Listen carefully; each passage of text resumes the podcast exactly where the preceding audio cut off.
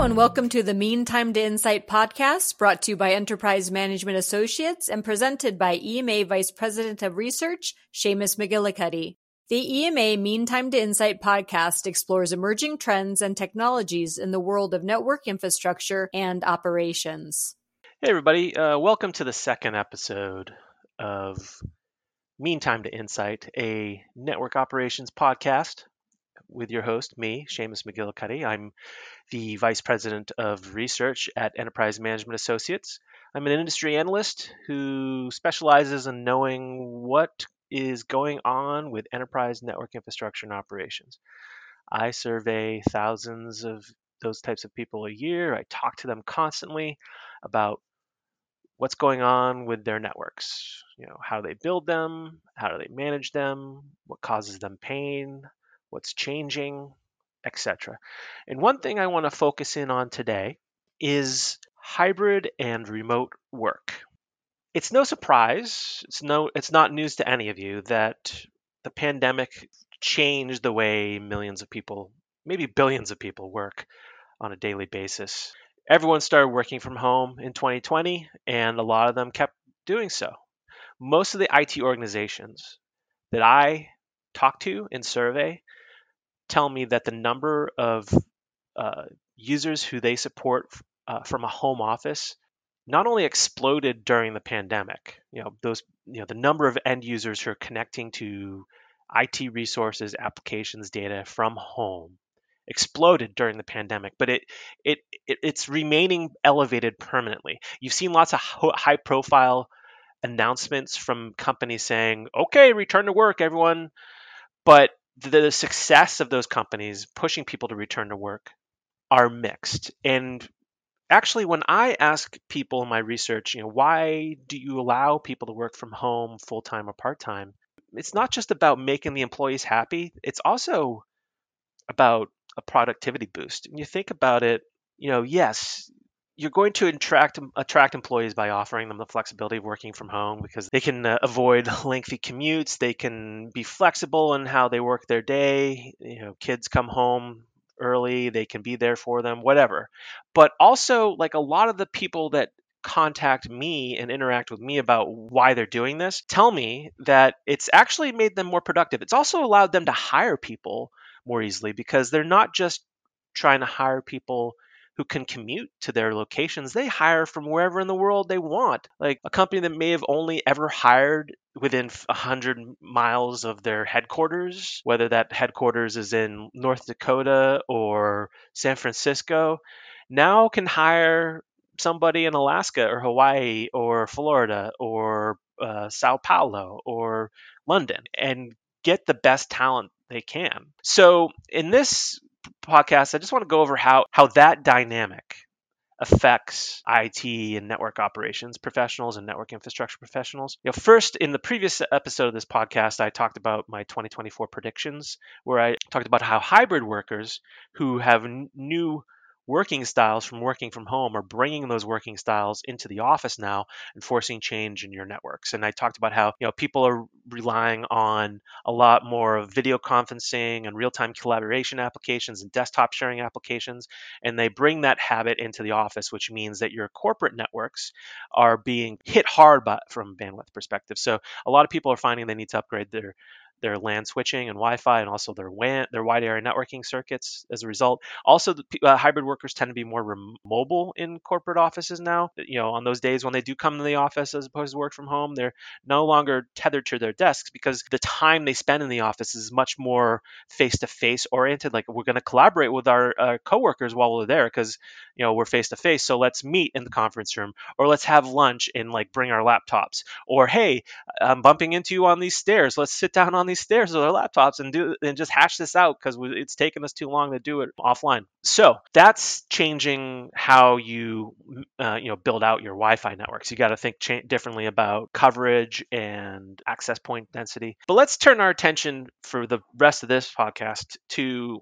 the home office and how you know the the edge of the corporate network is now somebody's house or apartment or a coffee shop and how the network team needs to respond to that. First off, during the pandemic, I talked to lots of network operations professionals who told us that they were being pulled into support calls, like tier one support calls, like never before. NOC engineers were saying like they were being asked to answer this one big question over and over and over again. Is the problem that this person complaining about related to their internet service provider or the Wi Fi access point or router in their home? Both of which I have no control over as a network operations professional. One mid career network engineer told me that she felt like she had traveled back in time to like the beginning of her career as an IT pro, you know, taking tier one support calls over and over again because all these, it, she was in working in the hospital sector and she's telling me like all these doctors were trying to do telehealth appointments from their their homes and nothing was working and she was just constantly putting out fires. So with that in mind, like given the fact that these people are working from home permanently, a lot of them, millions, hundreds of millions. What does the NetOps team have to do, do to address that from a tooling perspective? Now, from the beginning, a lot of what I heard was, well, we took our our network monitoring tool that traditionally monitors like our data center network and we pointed it at the VPN concentrators. So now we're okay.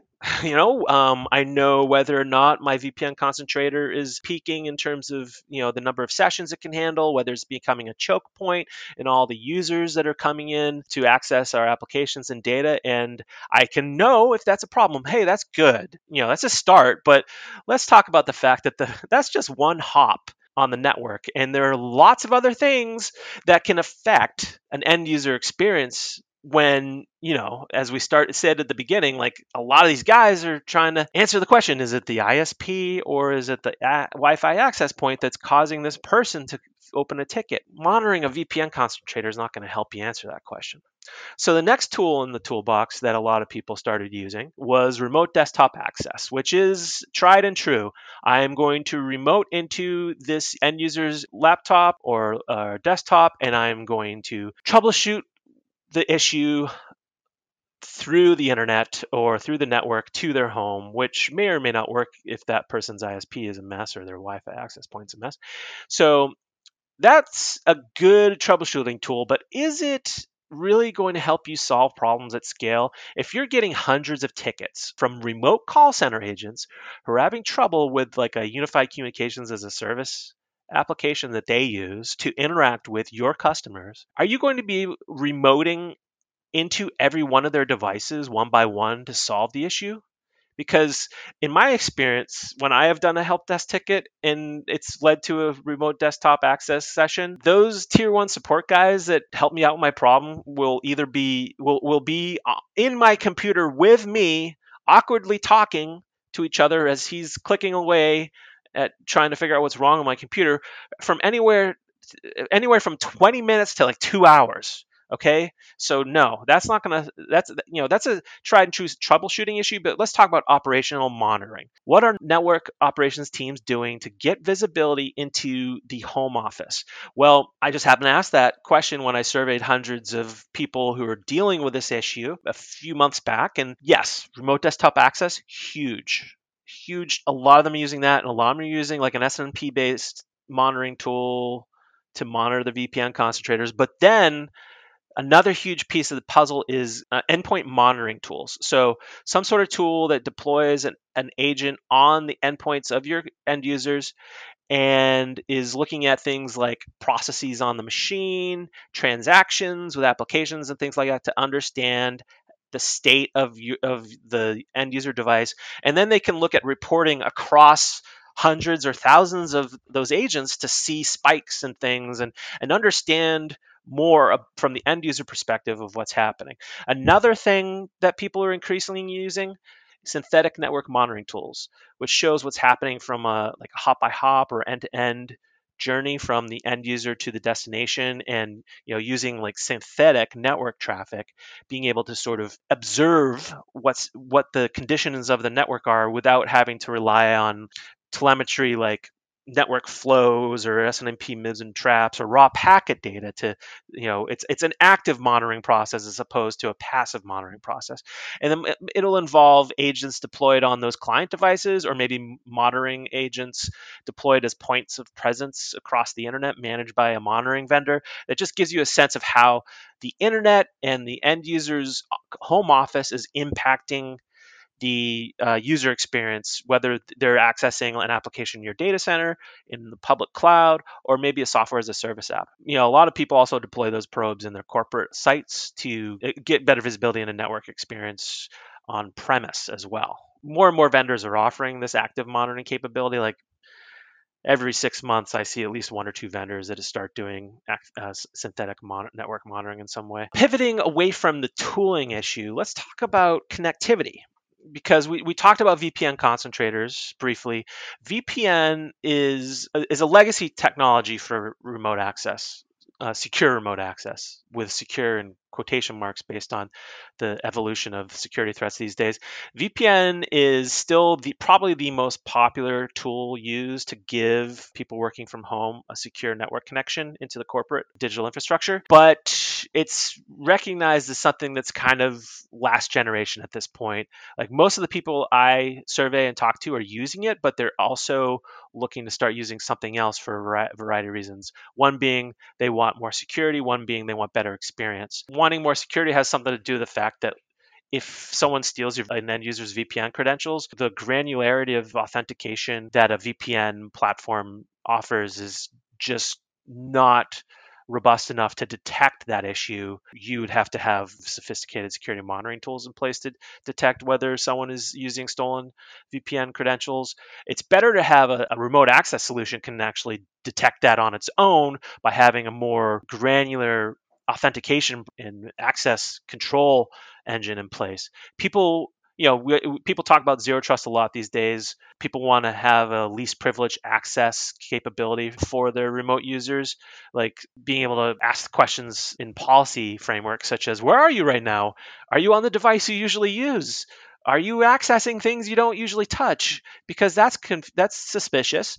If, and that's why we're seeing people starting to adopt zero trust network access, which is increasingly becoming a VPN replacement, especially for people that have a lot more remote users than they used to. It, it replaces VPN with a cloud scale technology with a zero trust engine uh, around it and that empowers that least privilege access. And our research shows that network security and end user support teams are looking at this as their next solution for for their their hybrid and remote workforce. Uh, a lot of them are often integrated into a secure access service edge solution, which is an architecture for combining software defined wide area network technology with with secure service edge or cloud delivered security capabilities. And so that's increasingly the way they get that. Some are also, you know, speaking of software defined WAN, a lot of a lot of people I talk to have deployed in limited amounts software defined WAN gateways, like actual hardware into their important end users' uh, homes. Like I talked to one one person at a major uh, film studio that had end users working from home who were editing f- movies at home and then they had to send those files to the cloud and it took them 14 or 15 hours to upload the file so they'd have to do it overnight and hope it was done by the time they got up the next morning for work. And so he started deploying sd-wan gateways to those particular employees homes hoping to speed things up a little bit while also maintaining secure access. You know he was hoping that those sd-wan appliances could which are typically offering some uh, acceleration capabilities and, and, and remediation and optimization capabilities around connectivity and performance into those homes.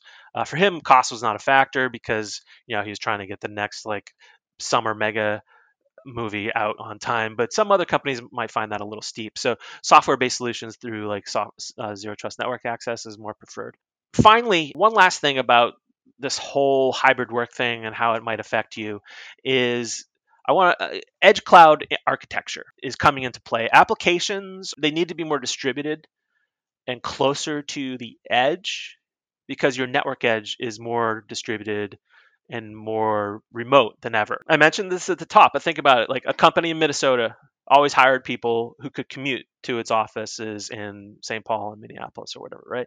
And then because of that, its applications were in a data center in Minnesota and perhaps it deployed some um, if it was going in the cloud, it would deploy to the nearest cloud region, perhaps Chicago, right? So, okay, we got our cloud apps are in Chicago, our data centers in Minnesota, we have a direct connection between them, and so everyone goes through our data center in Minnesota to get the cloud app, and we're and all good, right? And then over the last few years, with uh, remote and hybrid work becoming mainstream and more or less permanent, that company maybe started hiring people who live in Maine and California and Florida because they no longer needed to focus on commuting distance when making hired, hiring decisions. They could hire from a bigger labor pool and get the best possible person for the job. But now their network starts underperforming because those remote workers are experiencing a lot of latency, especially if you're relying on, for instance, they have to go into your Minnesota data center to get to the cloud applications, right? So, like, you got this guy in Maine he wants to connect to an application that's in a cloud in Chicago.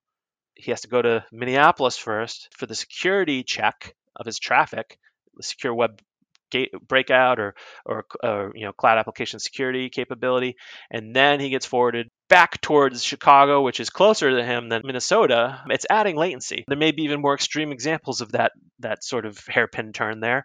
So the network is you know all these all these people you hired because they're superstars no matter where they are are now having a really bad user experience and you need to decentralize the network and security so that means you need to deploy your applications to more locations closer to more of your users and also security too so you might want to de- deploy those applications in New York and San Francisco and Miami and Portland, Maine, maybe not Portland, Maine, probably Boston. Uh, and those might be new cloud regions or new cloud providers or co-location data centers or edge cloud startups you know startups are offering like edge cloud services uh, of some kind so that those applications are maximized for performance and also the security uh, on top of those applications are not inhibiting the experience. We saw the majority of companies who are seeing a permanent rise in remote work are aware of this issue and are trying to adjust their overall digital infrastructure to address it you know through the use of something that is you know edge oriented getting applications closer to that remote user edge so that those remote users are productive and also still secure. So that's what I'm seeing in my research. Chances are hybrid and remote work has affected you in some way over the last few years. And if I didn't describe it today, I want to hear from you. If that's you know if that's the case, you want to come on here and tell me why I'm wrong, or you want to tell me about something I forgot, or something that uh, unexpected happened, or you want to talk about something else about network operations, please reach out to me. You can email me at Shamus, S H A M as in Mary, US, at emausa.com,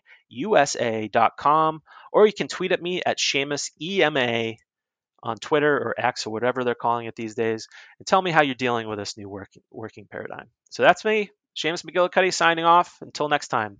Thank you very much.